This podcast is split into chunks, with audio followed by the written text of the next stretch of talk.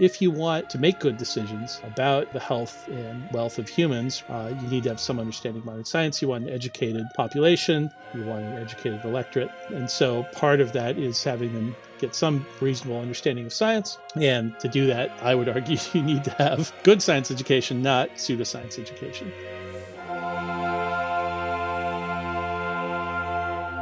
Welcome to the Shape of Dialogue. Today I have Dr. Nick Matzke on the show. G'day, Nick. Thanks for coming on the podcast. Hi, Michael. Thanks for having me. Yeah, it's great to have you here. Can we start by you telling us who Nick, Nick Matzke is? Sure. What does he do, and what the hell is he doing here? Yeah, well, that's sometimes I ask myself that, but um, yeah, I am just a senior lecturer in the School of Biological Sciences um, at the University of Auckland here in New Zealand, and um, and I've had this position for about five years now. It's gone fast, um, but as you can probably tell from my accent, right, I'm not originally from New Zealand. I did all my, uh, you know, I grew up and did all my uh, schooling in the U.S., um, including I got my PhD at Berkeley. I guess I've got my T-shirt on. This is the Berkeley Berkelium Atomic Element T-shirt. Um, because that was one of the elements that was invented at, at the University of California, Berkeley back in the day. Um, so that's actually a real element, is it? It's a real element that they generated in a you know in a particle accelerator, yeah. right? Yeah. Um, and there's a number of them. There's berkelium, there's californium, and there's I think seaborgium. Seaborg was the scientist who did all this, right? So um, back back in the day, I think it was Lawrence Livermore National Lab. So anyway, there's you know they like to say there's no Stanfordium, right? Because yeah. Berkeley and Stanford kind of have a thing, and they're like, we invented all these elements, and you didn't do any Stanford. So, um, but yeah, so I did my PhD there, um, and uh, it's in integrative biology, and I work in evolutionary biology, um, and so I've bounced around a bit. I did you know, I did my PhD, and then I did a postdoc in, at the University of Tennessee, and I did a postdoc at Australian National University in Canberra, in Australia. Um, and then I got this job, luckily enough. So I work on the history of, um, well, the geographical history of organisms and groups of organisms. So have species dispersed around the, the planet over millions of years. Um, we do that with model based inference, statistical model based inference. Um, and I also work in phylogenetics generally. So, phylogenies are the evolutionary trees that connect all living things. And we use computational methods to try and um, uh, learn that history and then to do additional science with that to try and figure out what are the you know not just what, what what was the pattern but what were the processes that produced that. So so that's all pretty exciting. Um, i can talk about my i also have done a lot of stuff in science education. Um, and so uh, even before my phd i was really involved in the uh, us battle over teaching evolution right which has been going on for 100 years almost. Um, and I was particularly involved in the intelligent design fight in the 2000s in the U.S. Um, and uh, this involved, you know, uh, uh, the highest point of it was this Kitzmiller versus Dover um, trial that occurred in 2005 in Dover, Pennsylvania, and this was a uh, actual federal trial over the U.S. constitutionality of teaching intelligent design creationism in a government-funded school. Um, and it was a six-week trial, and I was one of the. I worked at the science education nonprofit, and we were advisors on this case, and so I um, uh, was one of the sort of science nerds for the lawyers. And uh, it was there's been books written about this whole thing, and it's very entertaining. But so anyway, I I know a lot, even more than most evolutionary biologists, about the history of science religion battles and science and politics generally, as, especially as it pertains to evolution and genetics. I've sort of read up on a lot of that. So, um, so I had all that history just out of general interest, and because that was my area. And then I came to New Zealand and figured that would all just be sort of, you know, interesting material for lectures and never be relevant to anything. But then I've, I have encountered some some surprising relevance to some modern controversies in New Zealand. Right. Well, what are they? Well, the big one is um, over the last several years, there's been this huge controversy um, well, on several different levels, but the the most direct part of it is what should be taught in science classrooms in New Zealand, um, at the especially the high school, secondary school level, um, and uh, you know, and this didn't used to be a complex question. You know, introductory science, uh, introductory biology, chemistry, physics. There's a pretty set, you know, core content that uh, most science classes, most places in the world would teach You know, you got to teach about um, evolution and genetics and DNA and all of that in a biology class and in a physics class. You got to teach about mass and energy and momentum and things. And then in chemistry you got to teach about atoms and chemical bonds and conservation of mass and, and these sorts of things. Um, and so it was very very surprising. And what got me moved me from you know there's been a long standing controversy in new zealand about uh, or discussion about um, indigenous knowledge known as Mātauranga Maori, right? Um, there's been a controversy about that for a, a, um, a long time uh, or at least there's been a discussion about it for a long time. What is the relationship between that and science and science education? Um, but what really uh, moved me from being like, well, this can't be that big a deal, can it, into being, oh, this actually is kind of a big deal was uh, was what I saw in the chemistry uh, science standards in late 2021. Um, in the Ministry of Education Science Standards, there was a line that said something like, all matter contains mauri. Um, and mauri, and forgive my pronunciation, I'm I'm not from here, right? Um, uh, but Mauri, M A U R I, right? When you look it up, or when you even look in the glossary of the science standards, it said um, Mauri is is a vital, a life force or vital force, right? And this is um, uh, uh, uh, immediately controversial in a science curriculum. I mean, people can have whatever religious beliefs they like, but in a government um, recommended science curriculum, right, this causes a large controversy. Can, we can, can talk I just, about why. Yeah. Can we just elaborate on that? Because I, th- I think we should add that it's a vitalistic life force that isn't everything. Yeah, well, sure. Yeah, so that's, um, that's the key. That's the key point. Yeah, yeah.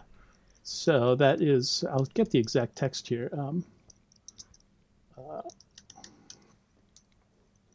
yeah. So the concept of Mauri, as expounded uh, by uh, uh, people who are actual experts in Mātauranga Maori, right, is this idea that everything has a vital force or a life force, right? So not just living things, as we would term them, rocks and stars and air and everything, right?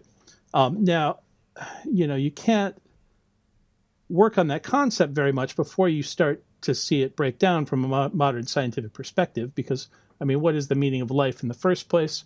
right? There is a quite, I mean, there's there are controversies at the edges of these things, but but you know, basically, it's pretty simple. Um, there, there's a big distinction between living things and non-living things in modern science, right? Living things essentially replicate, um, and there's a bunch more criteria you could employ, but but things that are self-replicating, right, produce copies of themselves, um, are subject to um, birth and death, natural selection. Those are living things. Everything else is non-living, um, and uh, and the scientific view would say that, um, and this is you know not an arbitrary thing. It would say that you know the difference between those is that is that basic basic replication uh, phenomenon. Um, there's nothing else special exactly because that replication phenomenon is, as shown by modern science, it boils down to just very complex chemistry, right? And so we have basically reduced biology to chemistry, and um, and uh, and that was a huge and major foundational achievement of modern science.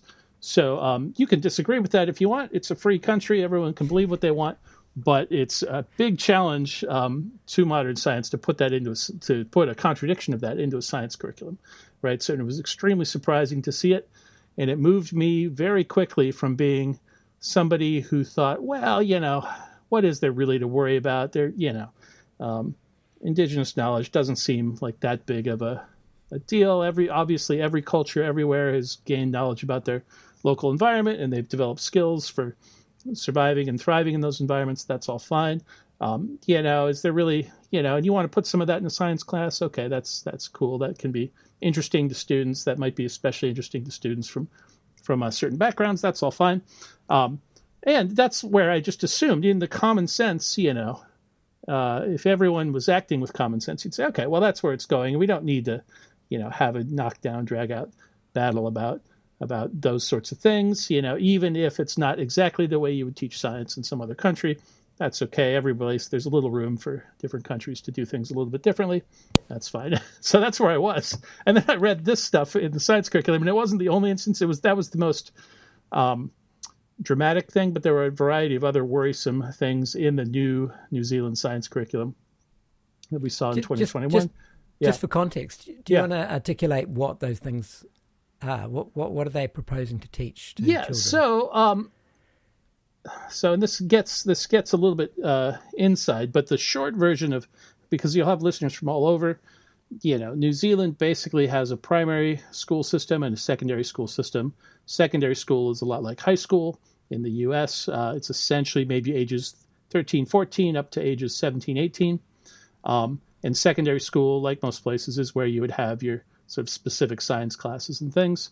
Um, and uh, uh, the New Zealand uh, curriculum, there's a lot of the word curriculum doesn't necessarily mean the exact same thing in New Zealand, but but the um, the core thing for our purposes is that there are finishing exams under the government system. It's called NCEA, National Curriculum Educational Assessment, probably. Um, and uh, it has three levels, and level one is essentially sort of ages 15 ish and then levels two and three are are more advanced, and they are more for university entrance. Um, level one is more for you know if you were planning to go more in a vocational direction, or you're going to finish school age 15, 16, and then go do a vocational program and work. Um, that's sort of where level one ends, and so that's kind of your basic, you know, exiting science. And then if you were planning to go to university or something else advanced like that, levels two and three are for that. So um, so NCEA 123, they're a big deal because at the end of each year, students nationally do these exams, and some of them are graded or marked by their teachers internally, but some of them have external assessments. And those are the things that might qualify you for a particular program at, uni- at university. Um, so in 2018, so uh, just in terms of the background of this, this system has existed for decades. Um, uh, in 2017, uh, Labor got elected, and that was when Jacinda Ardern came in as prime minister. Um, and she was kind of a progressive icon, right? Um, in 2018, this uh, uh, refresh of the national curriculum was announced, including a reform of the NCEA system. And this was based on, in part, uh, uh, a variety of workshops that had been done with communities around New Zealand. Um, and uh, and one of the things highlighted in these commentaries was that uh, uh, uh Maori communities didn't feel um, that uh, Mātauranga Maori was given um, fair status, wasn't wasn't given sufficient attention in the curriculum. So that was a piece of feedback they got. And on this uh, was built. Sorry, sorry just yeah. just the, the curriculum in general, or the the science curriculum? Um, I think this was the curriculum in general. Right. So, and I could, I had even had it up here. Um, you know, there's a whole. yeah, because that's that's a it's quite an important distinction. Yeah, well, it was the curriculum in general. So this was the whole NCEA. Yeah. There are NCEA courses for everything, languages and everything else, right? Um, uh, but they did this national feedback process back in 2018, and one of the things they got was this. Um, they reported was uh, uh, a desire for um, giving more status to Mātauranga Maori, Maori traditional knowledge, um, uh, or indigenous knowledge would be a, another term. Um, which, and which uh, actually, can we just yeah. just touch on that? Which, to be clear to, to people who don't know, is sort of a it's a catch-all phrase for a whole set of of knowledge, ranging from the spiritual, mythological, to the pract- eh, to eh, you know to the practical to carving, yes, to weaving, that, to catching eels, that sort of thing. Yep, yep, it's all kinds of things, and um, and that term Maori is apparently a modern term that co- attempts to codify this. And there's also, a, it, I think it's not accurate to say that it's only traditional knowledge. Um, some proponents will say that it includes modern knowledge that's been developed by Maori, right, um, or built upon traditional knowledge, but now extended. Um, and so you know the borders of it may may be um, a little bit elastic depending on, on who's talking about yeah. it. Um, yeah. But that's become the term. You know, often you would compare it to. Uh, uh, there's other terms popular in other countries: traditional ecological knowledge (TEK) um, or indigenous knowledge. Um, they often, most of those terms, I would say, include not purely just the practical knowledge or the local ecological knowledge, but they include um, uh, some of the spiritual beliefs, worldview, uh, language, history, etc. Um, and uh, essentially, it's knowledge derived from um, pre-scientific communities. Yeah, I suppose, I suppose it's well, yeah, and you can get into a very important question: what is knowledge, right? Um, but if you're willing to take a broad view of knowledge, knowledge is whatever the communal set of beliefs is. Then you can then you can go with those terms. Um, you know, of course, exactly that issue, if not addressed early, comes back to raise its ugly head later on. You know, what is knowledge? How do you know it's knowledge? You know, um, and uh, and you can get away with ignoring that in certain contexts but not in a science curriculum, right? So, um, and so that issue comes back up later on, right? Um, but it's been popular in many places, especially often Canada is, is where you see this most prominently, um, or taking the lead. Um, and clearly, Canadian scholars on this have been influential in New Zealand. Um, you know that that it is not just something that exists and can be treasured by those communities. It's something that should be promoted by institutions in a country. Um, is is a I would call it a modern um, uh, point, especially by um, activists on the left, I would say, especially by um, progressives. This has become quite a high priority. And, you know, you could see a way in which all of this could work out reasonably well and not cause a lot of battles, right? But that's not, doesn't appear to be what happened in New Zealand. And a lot of it's because of the fundamental, um, uh, as far as I can tell, failure to think seriously about what are you actually doing um, when this when this sort of uh, topic encounters modern science, right? Um, and as far as I can tell, it's still. I, I got to make a general comment on the New Zealand scholarly ecosystem on this area. It has failed to deal seriously with this issue. There's a lot of stuff published, but none of it is worth very much. I, I got to say, like it um, is not dealing with obvious issues, right, about evidence and what is knowledge and how do you tell what knowledge is? Epistemology in the classic sense, right? Um, yeah, uh, there's just, a lot of political posturing can, and a lot of gestures, is my my view. Um, yeah, and a lot of confusion. Just, just, just you know, when you're saying what is knowledge, I mean, there's I, I say have knowledge of say the a, a, mythological knowledge. So you know, a certain god did this on you know to, to mm-hmm. that other god. That is that is knowledge. But then there's scientific knowledge, which is actually based on scientific principles and which, uh, you know, for want of a better word, um, is true. Where a, yes. mytholo- a, a, myth, a myth, mythological knowledge is just a made up story. Yeah, so I mean, you can have knowledge of a myth, right? Yes. It is true to say that a myth exists or a legend exists, and you could accurately or inaccurately describe that, right? Um, just like you can say that you can have accurate knowledge of J.R.R. Tolkien's, you know, works or whatever. Like, um, but yeah, but what usually what we're talking about in science, the point in science is to have knowledge about reality, well, right? Well, going back um, going back yeah. to your T-shirt. Yeah, yeah, Berkelium. You know, yeah, that, yeah, yeah, I mean that that is scientific knowledge. That is something that actually exists in the world. Yeah, it exists for microseconds because these um, these human created elements decay in, very yes, quickly. I but um, but yeah, they, they existed it, for a detectable exist. amount of time. Um, yeah, it's not yeah, well, yeah, and that, that's the whole point, right? Like and it's I see a lot in New Zealand. I see a lot of wishful thinking, um, trying to have it both ways, trying to avoid controversies um, by fudging sort of conceptual clarity on topics, and it only works for a while, and then all those issues you swept under the rug can come back up. Um, you know, it's, once it's, the conflicts start happening. Would you say it's trying to give scientific credence to something that's not scientific? I think that's I yes is the short version. I think I mean I think the reason this was pushed very hard into the curriculum. So we didn't we didn't finish the story. There was this 2018 curriculum reform. There was feedback that said we need you know more status for Mātauranga Maori indigenous knowledge. Um, uh, this stuff was written up in um, you know they worked on it 2019 2020 um, and the standards came out in 2021 uh, the first drafts of the standards um, and there's a whole detailed story about what happened specifically with the chemistry uh, standards where this uh, Maori thing came in. We've got several drafts of them. The first draft was a pretty normal chemistry draft. I had issues with it in terms of it didn't seem very ambitious, but um, but it was it had pretty much normal scientific content. Um, the second draft from the middle of 2021 included this. Uh, uh, you know, Mauri is present in all matter, or all, all particles contain Mauri was the phrase.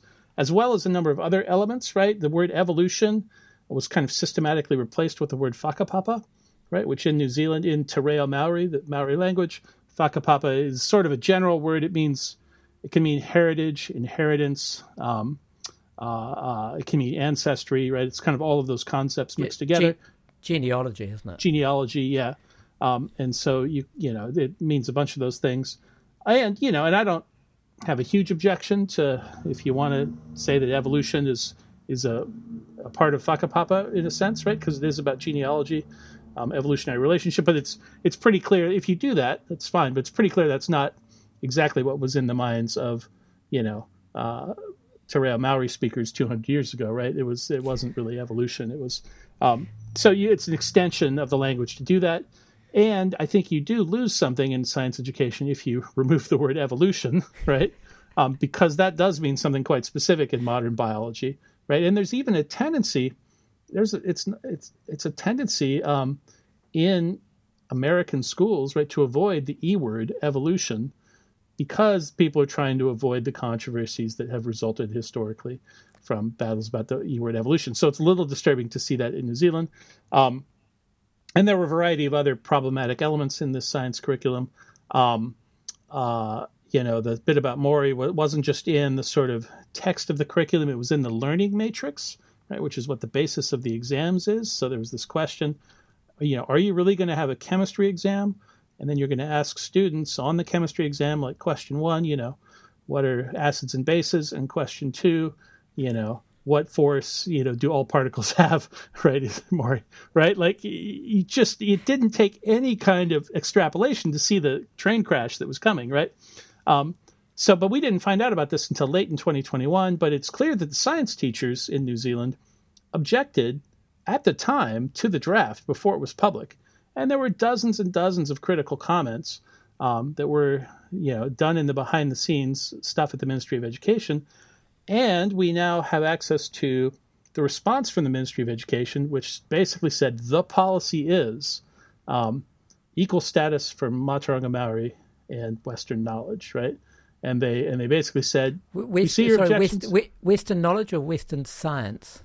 I believe the overall policy is uh, Western knowledge. I, um, right. Because this well, was about the. So I yeah. didn't use the, the key term for uh, the overall policy behind all of this. So in the NCEA curriculum reform, that was, uh, and now you can see it in the 2019 documents. Um, there were seven principles about how the reform was going to occur, and some of them were pretty normal issues, like you know, we're going to keep NCEA level one, we're going to change this and that. But point two was called mana orite, right? And mana orite, it is mana orite colon equal status from Mātauranga Maori, right?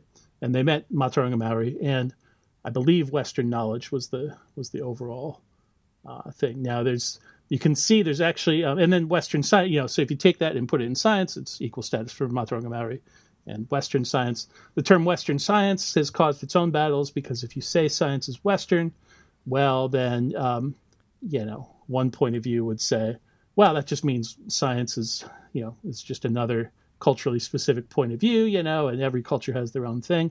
Yeah. That's one well, possible well, implication. On the other I... hand, it can turn the other way and say, oh, oh, the Westerners are the ones with the science, um, and everybody else doesn't have it, and that's can be insulting in its own way. But those two things go in completely opposite directions right? Yeah. Who are you helping and who are you insulting with those phrases? So Western science eventually got dropped as a term as well. Yeah. Well, um, just yeah. just on that, I did a whole podcast with Steven Pinker. Oh yeah. And you know, essentially, um, you know what he says, and uh, to me, I, I, completely agree. There's no such thing as Western science. It's yeah, just it's... science, and also, I really a big bugbear of mine is this, you know, concept of Western knowledge. There's just knowledge yeah, it's all very you know, problematic, right? Um, and, and, as yeah, you know, Steven said, um, yeah. you know, everything has to come from somewhere. Yeah. Um, you know, knowledge is knowledge, and it, in a sense, it doesn't really matter where it comes from or who who came up with it. Yeah, well, I, I basically agree. Right, it all depends. Like, there's you can argue that there's such a thing as Western literature or Western politics or something, and maybe those are knowledges, and maybe you know that in that sense there's Western knowledge. But yeah, science yeah, is supposed but, to be universal. It, That's the whole point, right? I, I, can be Chinese and read War and Peace, and and be totally in love with to- Tolstoy. Yeah, Um, you know, I'm a, I'm a musician. Um, there is such thing as Western classical music. Some of the greatest proponents of Western classical music are Asian. Yeah. And, so I, and, and and the fact the fact that your you know the, the accident of birth doesn't preclude you from um, taking part in, in knowledge from other peoples. And so yeah, it's it's just a big bit of a bugbear of mine. I can't. Yeah, I, well, I, I think those are reasonable points, right? It's um, yeah. you know, in all these discussions, you have to. I've found that there's a lot of reliance on strategic ambiguity amongst people pushing these sorts of changes through the Ministry of Education, right? And so you know, often things have a, well, it's like, well, if you give it a reasonable interpretation, maybe it's okay. But the same language is open to an unreasonable, or I mean, another reasonable interpretation of the language, but producing an unreasonable outcome that only the sort of really extreme activists would endorse, right? Um, right. And that usually um, can cause lots of other damage to other other things. So um, yeah, so there's a lot of pieces there, but um, but yeah, the overall policy, right, was this uh, uh, mana orite equal status for, for uh, Mātauranga Maori. And this is clearly a response to the feedback in a sense that at least one section of the feedback said we need more status for Mātauranga Maori. And even then, there would have been a way to enact that policy that um, didn't cause big controversies, right? Um, because in something like literature or art in New Zealand, it seems entirely reasonable to me that you, you know, if you you could have a curriculum that would be like all I don't know English classics, Shakespeare, etc., and you could completely ignore, um, uh, you know, Maori works of art and Maori literature. Um, you know, and I think in New Zealand it's reasonable to say, well, we don't want to do that. We would like to include, you know, um, uh, Maori art, Maori literature in a literature class taught in New Zealand. Why, why, why not have a whole course on Mātauranga Māori? Well, you that, could. So yeah, um, that would seem to be the logical thing. Well, Yes, and those, and those who wanted yeah. to do it could do it, and those who didn't didn't. Yeah, it. Um, I mean, where does this go in the uh, high school curriculum? Right, um, is a question. Like, I don't have a strong opinion. There might be a way yeah. to pull this off. Um, you, uh, and then who would teach it is yet another question, right? Um, uh, do you actually have, you know, people actually qualified to teach it? Does it have? I mean, uh, just to if I'm the guy asking the uncomfortable questions, you know, on this proposal, which in some sense I could I could see being reasonable in in uh, some universe somewhere, um, you know, uh, what is the core content of that class, right? Does everyone agree what Mātauranga Maori is? Every, does everyone who's, who's Maori agree? Are there local variants between different iwi, different tribes in New Zealand? Um, and the answer is yes, there are. And you, if you don't read very far, you'll find out that there are some differences. So then what do you teach? Does every local area get a different flavor? If it's NCEA, the whole point of NCEA is to produce qualifying exams, right? So do you want there to be exams on this material? Who decides what the right answers are in these exams? Who marks the exams? On and on, right? So it's I'm not saying it's impossible, but it's non-trivial, right? Um, yeah, right. And but the thing is, if you're going to bother, uh, you know, making a point of it to put the stuff into NCEA, for example, the government backed curriculum, the government backed exams, um, you actually do have to answer these kinds of questions, right? Whether or not it's in a specific class or not. Um, and this is the entire paradox. Well, the, one of the one of the huge paradoxes of, of the whole thing, right? Which is that um, the phrase that I wish more actors in New Zealand, you know, use or would be aware of would be um, pay to play, right? Pay to play. You like if you're going to engage in certain things in uh, science, in education, in government, etc.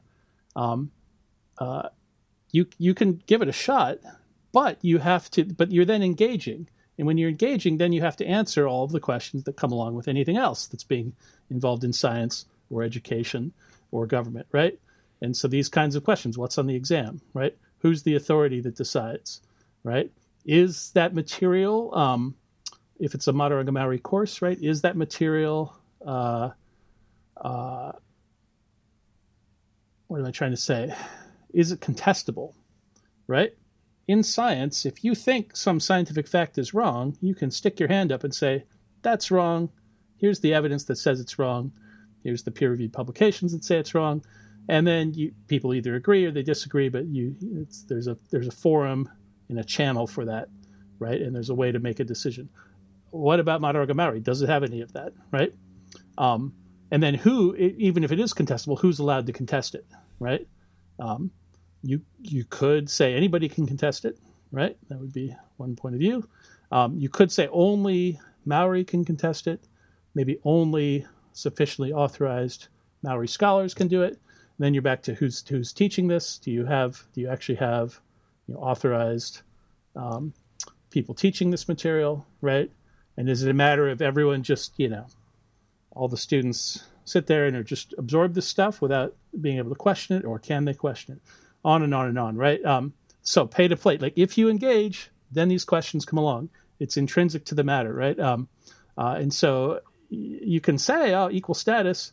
Um, you can have a top-down policy that says you're going to give it equal status, but the devil's in the details, and uh, uh, you know the problems come up sooner or later if uh, if you don't have answers to these questions. So, I mean, Charles Royal, right? Who uh, Charles Royal's a, a noted uh, scholar in New Zealand, expert on Mātauranga Maori. Um, he authored the the research sector has a Vision Mātauranga policy, which is um, many grant applications. You are it's either recommended or required that you include a statement about what does this research you know do to advance Maori interests in various ways. Um, and he he wrote that policy. Anyway, he wrote an article this year that kind of blew me away um, because he noted after we've had several years of controversy in the curriculum, um, he noted some of these controversies, and then he said something in the article like, you know, maybe we should think about having a sort of uh, Maori standards board or something like this. You know, that could an authority that could tell the government what the correct answers are on these kinds of questions, right? And and I, I mean, I respect a lot Charles Royal a lot, but but that reading that passage just made me, you know, rub my forehead because, um, you know, somebody should have thought of that before a national policy was announced and launched and rolled out through the schools, right? Like it, it wasn't, I think, uh, uh, a huge leap to think that these kinds of controversies should occur, could occur, right? And and that you would have to have a way of making these decisions and judgment calls, right? Um, but instead, what happened was kind of a top-down policy was announced for ideological purposes. It was shoved through everything. Um, sometimes it can work okay if you have the right teacher or the right people on the committee and a topic where it you know makes some amount of sense. Other places it can just lead to a train wreck, which is what happened in chemistry and biology, right? Where the science teachers revolted, they were overridden. That doesn't stop anything. Like, you know, you, science isn't an area where you can just declare, right, ah, the policy is this, so this is the truth. That's not how it works. You know, every scientist in their upbringing, right, has the model of Galileo, right, which is it doesn't matter how high your authority is. If the evidence is against you, right, then scientists can stand with the evidence. And so, and this is why science is always annoying to political ideologues and people in power, which is there's an independent source of authority apart from the political system and whoever's in charge at the moment, right? And that standard is evidence and self consistency and logic and things like that. And, you know, all of us scientists, we, we secretly want to be Galileo, right? It's, you know, that's like grade A, that's the best thing you could be. So, so it's like, it's almost like we're eager to have that, you know, if it comes up. So, so um, anyway, it's quite entertaining, right? When you get a clear case like that, because you know all of the sensitivities. Uh, you know, many of us were very nervous about addressing anything in the space. I was, you know, I'm no expert. Just um, what? Why? Yeah. Why were you nervous? I'm interested. Well, it is extremely clear, right? Um, after having been at the University of Auckland for a few years, right? It's extremely clear that there's a chilled discussion over these topics, right? And that there, at least a few years ago. Elaborate what you mean by a chilled. Well, um, you can see administrator, you can see the fear in the eyes of the administrators when this topic comes up, right? Just as a gut feeling thing.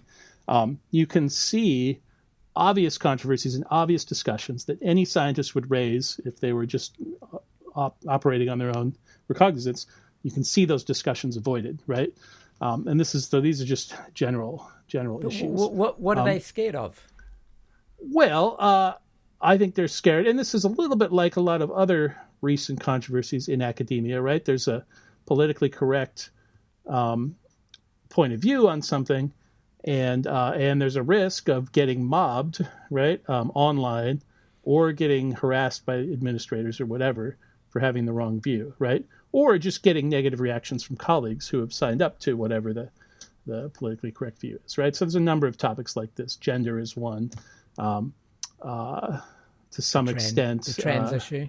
Yeah, that, that's an obvious one, right? Um, yeah. uh, you know, maybe nuclear energy, uh, GMOs are a little bit older topics, right? Um, race is a huge one, right? Um, uh, and uh, uh, and you know, cancellations of historic figures has been a hot one that I've been a little bit involved with because some evolutionists have been on the hot seat, right, for um, sins of the past. Um, anyway, on on these kinds of topics, you know, I would say that the kind of progressive consensus um, became very hardened in the last few years after you know, during and after the Trump presidency, and there was a real you know reaction against Trump, legitimately so, but it created a real hard edge to a lot of these issues, I think, and um, uh, and made it such that if you stuck your hand up and said, "Oh, you know, I don't this bit of what you're saying doesn't really seem to make sense," at least a few years ago, you could get your head bitten off, right? And so, um, uh, and there was an extremely famous example of that in New Zealand, right, which was the listener letter controversy of 2021, right, which I'm sure you're quite familiar with, but um, just to review it very quickly. Uh, so I mentioned that we found about the mauri in chemistry thing in late 2021, but all of that was preceded by what happened around, I think it was July 2020, 20, uh, 2021. Uh, seven professors at the University of Auckland wrote a letter objecting to the bit that they saw that was problematic in the developing NCEA curriculum. And it was this uh, uh, equal status language, right? Equal status for Maori language. And the language they objected to did say something specifically about, I think, equal status for Mātauranga Maori and West uh, and Western science, right? And so they raised, they, they wrote a letter to the magazine, the weekly magazine, the Listener, and the letter said it was only 300 words, but it basically said, you know, um, you know, science is in Western. Science has all kinds of uh, uh, cultural sources, including the Arabic world, Chinese world, ancient Greece, et cetera, et cetera. Um, and it said uh, equal status doesn't make much sense in this space, right? Um, and they said, you know, there are places where there certainly is knowledge that could be considered scientific in terms of local ecological knowledge, um, in terms of uh, uh, skills, navigation skills of Polynesians, and other famous examples, right? Um, but they then they had some line. I don't remember exactly what it was, but it essentially said, "But this doesn't add up all the way to, you know." I, I think it right? was. I think it was um, Mātauranga Maori falls short of what can be deemed science. Yeah, could fall short of what could be deemed science, right? Which is, yeah, no. Um, there might be ways to say that more diplomatically, um, and there might be, um, uh, you know, if you get all into the the sort of limited set of examples that are, you know, that are some things that you can sort of treat well in science, right? That, that those bits of science. I think they, you know, they basically would acknowledge that. Um, but yeah, that overall uh, statement, right, was uh, uh, caused a huge controversy, right? Um, now, uh, the controversy included, I don't know, a thousand or two thousand New Zealand academics, mostly writing a response letter, right, condemning them. Um, uh, just just but, on uh, just on yeah. that, I, I got Steven Pinker to go through that. Yeah, and um, yeah, uh, you can see that in, in my episode with him. yeah, yeah. So yeah, and, uh, and, sure Steven Pinker, right? And, he was, you know, it wasn't wasn't a glowing. Um, yeah, it wasn't a, a, glowing commendation, you know, report on on what was said in that letter. Yeah, well, sure. From, the um, Steven well, I, I, imagine he's been, you know, Steven Pinker has been in the kind of skeptics community for decades, right? And the skeptics community, this is usually scientists, academics who have, you know, who make a point of it to point out pseudoscience or um, other problematic intellectual claims um, out there, right? Uh, uh, you know, Mātauranga Maori in science is not the first case where these sorts of battles have occurred. There's the whole creationism thing. There's been controversies in North America about indigenous knowledge claims, which you know sometimes are these unproblematic things, like we talked about, but sometimes are you know drastically at odds with what modern science says. Right? Um, there's one about um, you know how long have humans been in the Americas, right? And that has moved some over the, you know, more evidence is accumulated that maybe humans were here somewhat earlier than scientists originally thought. Um, but there's no way you can say humans have always been there. But there are traditional beliefs that say they were always there, you know, been there forever, that kind of thing. And, and um, you know, uh, uh, you just got to tell it like it is, you know, according to the best evidence of the day. Um, and sometimes that can cause controversy. So, and there's a variety of other things like that. So, anyway, I believe uh, so. One of the letter authors was Michael Corballis from psychology at the University of Auckland, and I believe he had a long relationship with Steven Pinker in terms of one of them mentored the other one, something like that. Um, uh, uh, and so uh, I'm sure Steven Pinker paid close attention to that. Um, Mike Corballis, you know, since passed away. Um, but uh, but yeah, the reactions to that letter were were immediate and strong. Uh, that 2,000 some people, you know, signed the letter. Um, the head of school, the the vice chancellor of the university issued pub, issued commentaries, right? Um, sometimes sort of defending academic freedom. Um, I wouldn't call any of it, you know, exactly a scintillating defense of academic freedom. Some of them did at least, you know, sort of acknowledge it, but they also said things about colonialism and you know we need uh, uh, uh, you know uh, race systematic racism and colonialism are these huge problems and yada yada and you know and and we condemn all of that and um, even the you know one of the more outrageous ones was the TEU the Teachers Education or Tertiary Education Union right which ought to have the purpose of defending the academic freedom of academics right it's one of the top two or three things a union, ought, an academic union ought to do, right? They issued a particularly harsh um, response, which really really ticked me off because uh, you know if a, if an academic union can't defend academic freedom, you know, and again they may have said a little bit positive about academic freedom, but basically they issued this condemnatory thing. Now, um, anyway, anyone, you know, like me, I actually, you know, I had heard that this was coming a little, just a little bit before it happened.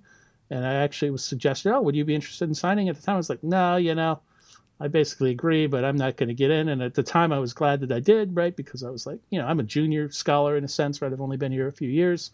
Um, I'm not a professor. All the people who signed this were professors, which are the hardest ones to cancel. You know, if there if there's going to be a cancellation attempt. Um, uh, uh, so, but at the time, I was glad I did because it did. At the time, I'll describe my own personal point of view. It did seem like maybe at the time that the professor, listener, writers were coming down like a ton of bricks on a minor issue, right? At the time, I thought, oh, you know, they're kind of picking on this thing. That the bit of the NCEA text that they commented on was was actually about the Maori language curriculum, right? So there's an English language curriculum and a Maori language curriculum, Te Reo Maori language curriculum. And it seemed like, well, maybe you're picking on their curriculum a little bit. And maybe you know you could argue about this, but maybe they can do what they want in the in the in the Te Reo Maori curriculum. Um, you know, maybe they have some different priorities. You know, maybe it's not for us to judge. You can sort of see how that you know is a is a possibility. Um, and so at the time, I was like, well, you know, um, maybe maybe not worth getting involved in. Six months later, we find out about the chemistry, mauri and chemistry thing. We discovered that this policy wasn't just for the Maori language curriculum; it was for all the curriculum for everybody, um, and not just in certain subjects, all subjects, including chemistry. And boom. So then, you know, that completely flips this issue, right?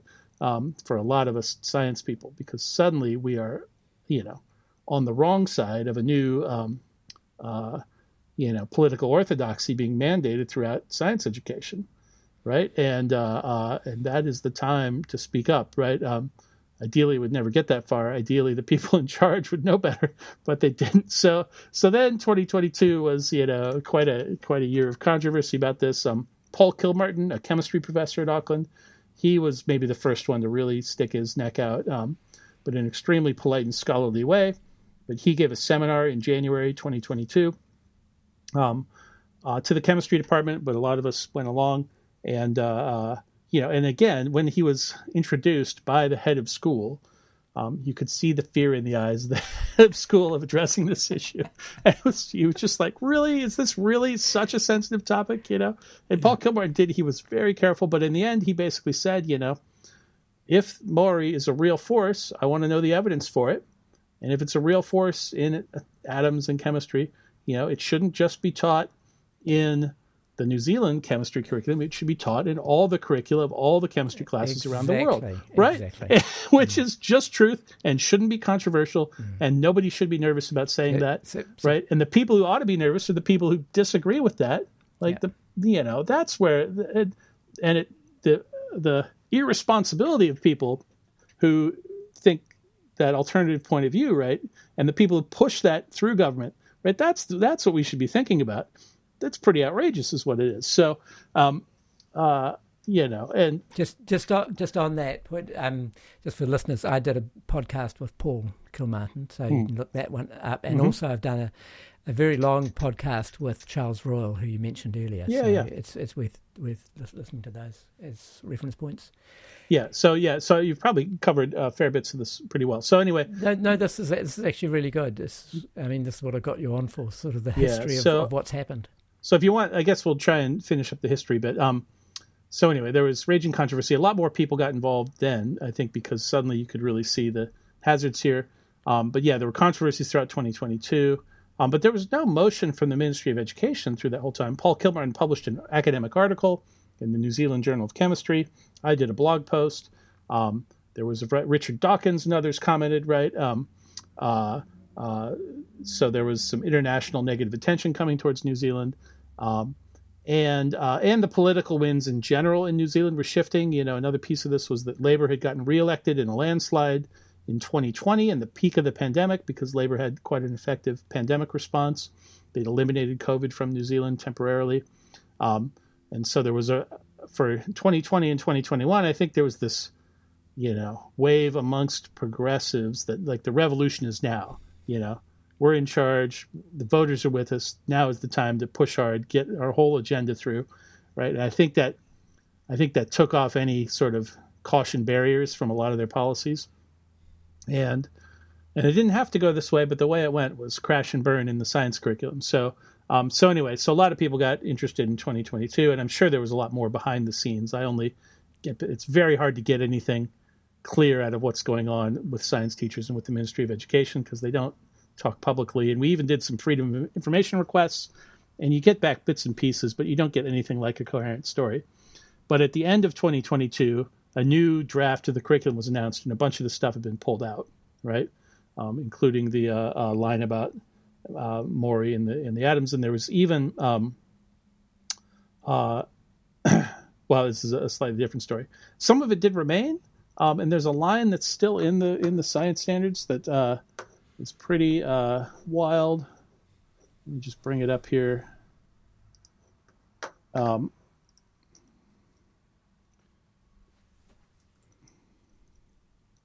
oh, I should have had it ready to go. Oh, so there in the same document that took mauri out of the main chemistry curriculum text, um, uh, there's a, a, bit that says, uh, "Consider how the physical properties of matter are affected by the relative strengths of interactions between particles, atoms, ions, and molecules. All right, so it's sort of weird language, but it's basically basic chemistry stuff. Um, but in the further discussion part, it says uh, revisit the concept of mauri, referencing giftofthegulf.org.nz, which is a kind of a conservation organization. And it says this learning can sit beside learnings in atomic theory, right? So, some, and this is a new bit that was stuck in when the old stuff was taken out right? So this learning can sit beside learnings in atomic theory. If you click on that link, it's got a pretty detailed presentation of, I would call it the spiritual view of mauri in the context of conserving, you know, regions, yeah. but it still basically has life force and everything. Well, can I um, can I actually read? I, I've got it here. Yeah. If you click on that link, you get what is Mauri, and it says Mauri is the force that interpenetrates all things to bind and knit them together, and as the various elements diverse uh, diversity, mauri acts as a bonding element, creating unity in diversity. Now, um, you know, I'm just a humble ex music teacher, but to mm. me, that is just gobbledygook. Yeah, I mean, you can see, like, like I'm always the the wimpy agnostic, right? I'm not the Richard Dawkins hardcore atheist, but yeah, um, you know, but but unity and diversity. Is, like if you if you like sort not, of that is not science. Well, it's that's the thing. It's not science. It's, it's it, just right? it's just word, yeah. to me that is word yeah. salad, and like, you know knock yourself out if you want to the, do word salad, but it's not yeah. science. This is the thing. So why? So why are they referencing it in the science curriculum? Well, that's exactly right, and they're referencing it because clearly some people working on the science standards are still true believers in what they tried before, right? Um, and people from the top maybe overruled them and took it out, but then somebody stuck it back in as the who knows, but that's the obvious interpretation. So, so, um, so where are we yeah. up to now? So, in, in, essence, we've we've had this instantiation of non-scientific concepts into the science curriculum. We've had had you know some pretty high level academics come against it, um, and then some controversy around that. Um, I've done a whole series of podcasts with some of the world's you know greatest scientists. Um, other people have done lots of work as well. You know, you referenced Paul Paul McCart, um, not Paul McCartney, Paul Martin. Yeah. yeah. Um, so so where are we up to now? We've just got this one sort of final reference that you mentioned with a, a link to the gift. Uh, yeah, there's some that, other with... problematic stuff in the curriculum still. Yeah, what, what is that? Well, so you know, there was this attempt throughout the curriculum, right, to sort of include Mātauranga Maori wherever you could, you know, and sometimes that's plausible and sometimes it's like a real stretch, right? And sorry, are you talking about the whole curriculum or the science curriculum? Uh, well, I'm thinking of maths at the moment, yeah. but yeah, the stuff I've looked at is is math, is science and maths, right? Wow. Um, and wow. you know, and so the maths curriculum has some weird features. You know, a bunch of it's normal, but but it includes sort of a very long, pages long preface about sort of cultural, uh, you know, uh, safety, sensitivity, the importance of students, you know, um, bringing their whole selves into the classroom, this kind of rhetoric, right, which is extremely common in progressive education spaces. And none of it's about math, right? It's just all this other stuff. And it's hard to even connect it to math, but somebody felt the need to put this long winded thing at the beginning. So, you know, people so we, we've essentially that, but, essentially when we when we go into maths classroom we have to all walk on walk on eggshells well that is clearly what's communicated. A good teacher would back themselves and ignore all this right? But um, yeah, so so uh, i mean I, I, I, yeah i've i've taught you know i've taught music for 40 years. Mm. um you teach music.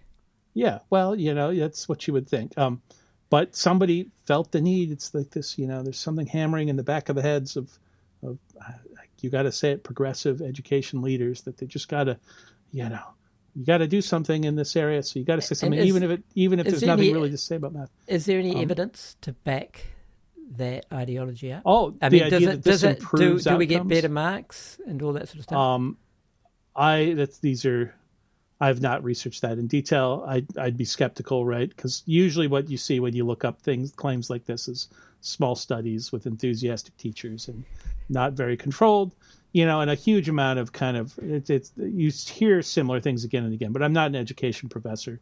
It would be it's very interesting when you delve into any educational controversy and you try and figure out what the evidence is that you end up just you know going in circles because it's usually yeah. mostly ideology and not a lot of it. It's and it's hard to do. You know, it's it's quite challenging to do controlled experiments. But anyway, that yeah. wasn't even yeah. the main thing in math. The main thing that struck me was um, you go into the example exercises that they have, right? And they have one that's um, you know, is advertised in example maths. This is NCA level one maths. Example exercises being, you know, um, relevance to Pacific issues, right? Um, it's okay. It's a math example that's relevant to Pacific issues. That could be that could be interesting. But you click on it, and it's a trigonometry exercise that's about um, uh, the pūrākau, the sort of story or narrative or legend of Maui and the sun. Right. Well, so there's myth, a, a myth. Well, this is in the math yeah. curriculum, but yeah, yeah but yeah. for listeners who are unfamiliar, there's a, I guess, fairly famous legend, right, about uh, Maui, a hero um, who uh, slowed down the sun by tying a, a, rope made of flax. You know, made a made a rope. He and his brothers made a rope out of flax and tied down the sun, and somehow or other that slowed down the passage of the sun across the sky so that they had longer days to do their, their work and stuff, right? So that's a charming story. Um, you know, uh, uh, but but this exercise has students doing trigonometry on it, right? And students are supposed to work out, you know, how much flax and rope did the brothers have to weave, and how long did it have to be, you know, to tie down the sun, right? And you think about this for a second, and you know what do you what do you do with this like um if if everyone agreed that this is just you know purely a legend and everyone you know and and uh and it's essentially a, a silly story right like maybe everyone could have a good sense of humor about it right? And be like, yeah, okay, you know, whatever. It would be like doing a exercise on some work of fiction, right? Um, uh, you know, and you say, okay, well, if the sun's 100 meters across, and if the sun's not the temperature of the sun, if the sun is, you know, just a, sort of a hot rock, um, and uh, then you could figure, and you know, and the sun is, you know, one kilometer above the above the land surface. Well, then you could do the trigonometry exercise, right?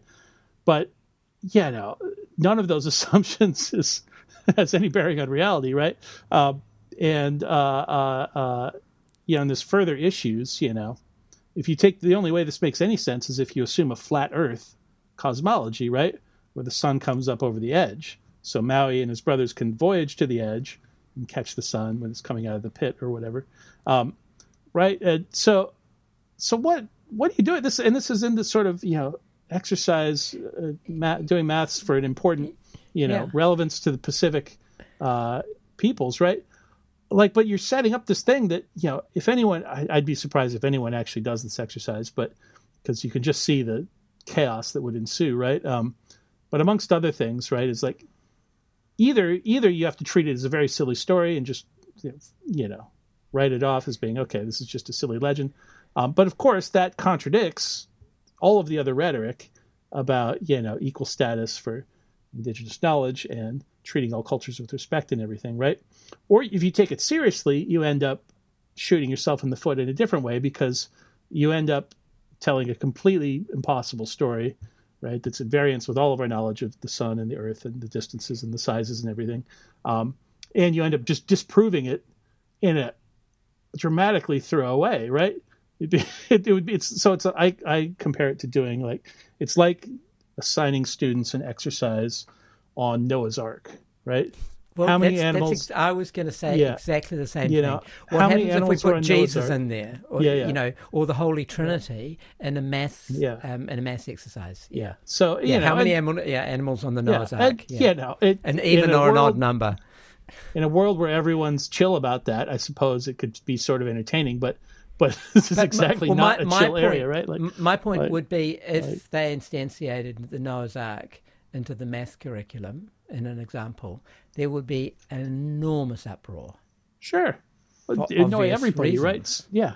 Yeah. It wouldn't just be us. Yeah. It would be everyone else. The skeptics, the fundamentalists would be annoyed. Anybody well, who takes their the own. Pro- all the progressives, all the progressives would be hard out against Oh, well, sure. They would be annoyed too for their own yeah. reasons, right?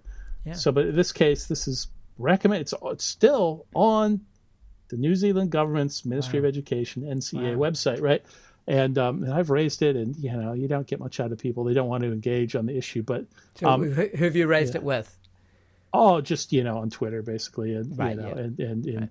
talking to people. But um, uh, you know, I could, and this is the thing. I, I still debate how much am I going to engage on this issue because you know I can have my opinions, I can do a few podcasts, but you know how how big do I want to make this right? Like, because uh, it's already just following it and doing a little bit eats a lot of time, right? And you know, but, I do have okay, other things to do. Let's yeah. address why is yeah. it important that we spend time talking about this.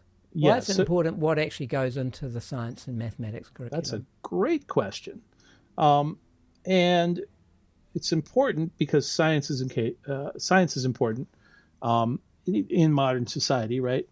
All of us, like literally physically, our actual lives you know, the reason most of us are here is because of scientific advances, right? And most of the modern conveniences we have and many of the modern problems we have, right, are a result of technology based on science, right? Um, and so, uh, uh, you know, it's like Carl Sagan said back in the day. He said something like, you know, we have this paradox where modern civilization is careening ahead, built on this scientific foundation, but not enough people understand what the basis of it all is, right? Um, and he said this is a recipe for disaster. So, uh, you know, if you want to make good decisions about, you know, the health and and uh, wealth of humans, right? Um, uh, you need to have some understanding of modern science. You want an educated population. You want an educated electorate. Um, and so part of that is having them get some reasonable understanding of science. And to do that, I would argue you need to have good science education, not you know pseudoscience education, right? And so that that's a pretty simple argument. Um, uh, but and really, it, like, and the other thing that is probably most infuriating, right, is you know, especially if you're worried about equity, right? If you're worried about um, uh, the fact that people in science professions, um, people in you know high-paying technology positions, you know, this will vary by region to region, but often it's the case, right, that it's um, people from wealthier backgrounds, people historically a more white, maybe Asian population tend to have a higher frequency in those occupations, right? If you want to fix that, you got to you know get more equity into the initial science education right you got to bring people up um, at the introductory levels um, if you you know if you teach a segment of the introductory level pseudoscience right? You're just disadvantaging them for those higher levels right? Um, and so if you're actually serious about equity you need to high quality introductory science education for everybody. Um, and you don't you know need to shave off chunks of that that population and teach them something else entirely right? So that's if you were serious about equity instead of just sort of you know having rhetoric about it and sort of taking random stabs at policies that you know make make a particular you know usually set of kind of uh, academic activists i guess feel better something like that um you know so uh, uh I, uh, so it's particularly surprising from that point of view. So, um, now anyway, there are more pieces to that. At, at, some point, maybe we'll be able to write an article sort of detailing all of this in a lot of detail. But that gives you the sort of broad outline. Yeah. Um, who knows what's going to happen next? The government has now switched. There was an election um, in late 2023, and uh, uh, the government has now switched to a sort of center right government. So Labor is out. The new education minister is Erica Stanford, and she has um, indicated that in general she's got a priority on sort of back to basics education. You would think she would take a close look at this NCEA stuff and, um, uh, you know, start over probably. Um, but um, who knows? Institutions and things like ministries of education, right, are these behemoths, and turning the ship around, right, is uh, uh, it's like turning an aircraft carrier. So uh, who knows if she's got the uh, the vision and the sort of motivation to push hard to to get everything back on um, uh, a strong science curriculum. I mean, if it were up to me, New Zealand, even before all this, New Zealand had what I would call a weak curriculum. You know, um, it had a very short, very general curriculum on all subjects, including science. Right? Australia, the story is Australia has like a thousand page curriculum, right, that covers all the main subjects including science. In New Zealand, the whole thing was less than 100 pages, right? And there's a lot of local control, and you know, individual schools, individual teachers can do what they want, and that's got some strengths. Um, because if there's silly stuff, maybe they can just ignore it. Um, but it's also got some weaknesses in that you know you depend a lot on the quality of the individual teacher, and again, this raises an equity issue because you know usually you'll get better teachers from richer neighborhoods, richer schools, um, that can pay for the better people, and then every place else gets left with people who've got less experience or who's you know don't have scientific training or whatever. There's a teacher shortage in New Zealand in general, um, and so you know a, a, strong basic curriculum could help level the playing field because you, um, you know, you the bare minimum. At least everybody gets the bare minimum. They get the basic stuff. So even teachers who don't have a lot of background in chemistry or whatever can get across the basics. Um, and hopefully that would level the playing field. That's that's a pretty good argument for for a strong national curriculum. Um, but New Zealand hasn't tended to go that way. Um, but that's a that's a huge discussion, right? Um, so anyway, there's a lot of pieces there. But yeah, we'll see what yeah. happens this next year. Yeah. Okay. Well, maybe maybe we can have another podcast next year. Yeah. Sure. And yeah. Um, once we know what National is doing, and and um, go from there. Hey, thank you very much. That was really helpful and really sure really great to get the full background and find out where we're up to now. So, in essence, it's still concerning that um, the science and I didn't know about the math curriculum, so I'm even more concerned um, curriculums are still imbued with things that are non-mathematical and non-scientific. Yeah. But, um, so there's more work to be done. Okay, but um, yep. th- thanks very very much, Nick, and um, yeah, just really appreciate you coming on. Cool. Thanks very much, Michael.